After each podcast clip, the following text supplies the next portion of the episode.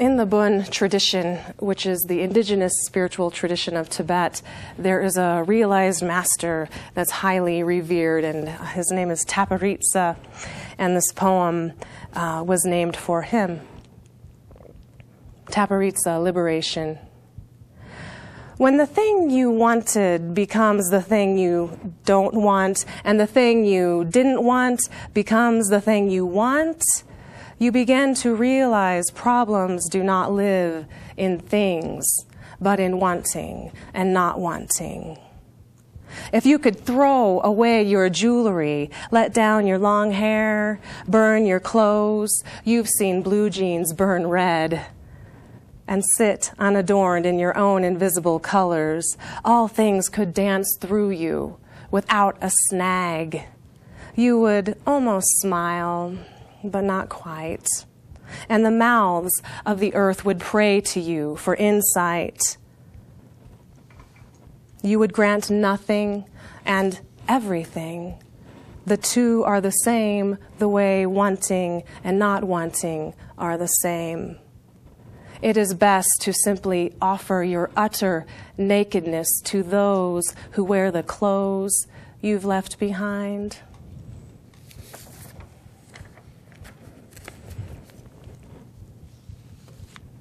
Becoming gold.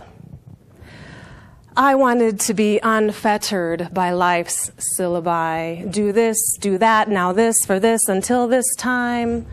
The truth is, summer unmoors me like a nameless ship, a shapeless is. I wanted to be a free yogini, nothing but breathing and stretching and sitting in my quiet crown all day, every day. The truth is, I pretend to be enlightened and choose lovemaking over waking and wake up anyway. I wanted to be the lonely woman writer saying what other women don't have time to say. But the truth is, I hardly have time to say it, and I'm rarely alone, even when I can be. I wanted to tell every man no from now on. No. The truth is, a man saved me, my everywhere, ever, his yes.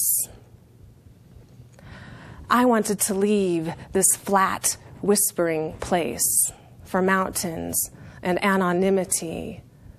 But the truth is, when I stay, I learn a secret alchemy.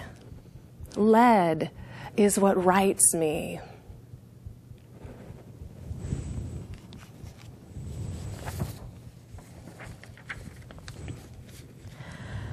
That flat, whispering place I mentioned a second ago uh, is where I live. I live out on the plains of Colorado in a small town called Brush, and this poem is about that place. Small town, wide range.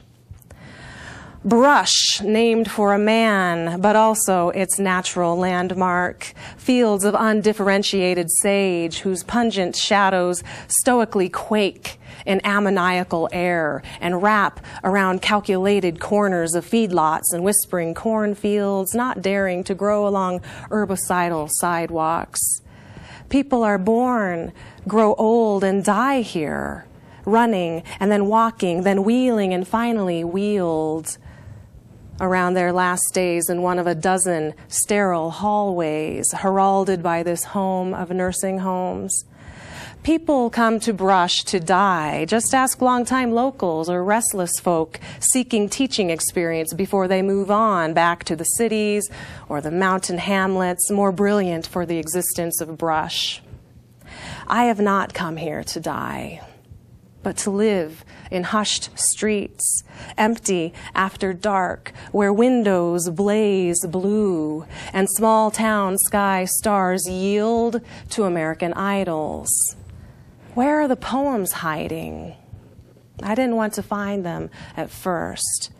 It was easier to find a poem in Crested Butte or Red Feather Lakes. Even their names are poems. Their poems yodel from pine needles, dawdle and strobed dapple of aspen leaf shadows, jaunt across meadows with proud antlers, sparkle off spectacular peaks, tremble in our knees.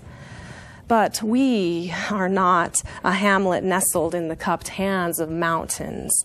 Our poems lie low to the ground, strangled in language unspoken in Vail, aspen, boulder, whose travelers, if they linger, if monolingual, hear a mumbled, muddy nothing on our littered river trail their adrenaline loving fingers demand where is rock climbing, white water, white slope? West of here, we say, and they go home.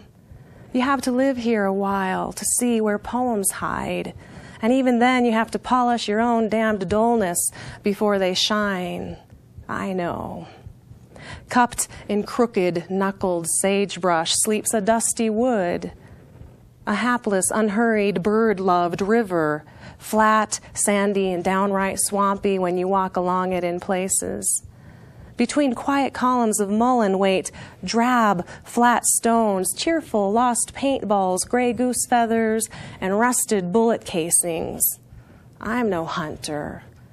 I gather these poems in my pockets and place them priceless in the hands of my young boys, who respectively skip pop, ruffle, and arrange like silos these forgotten leavings, finding their final use joy.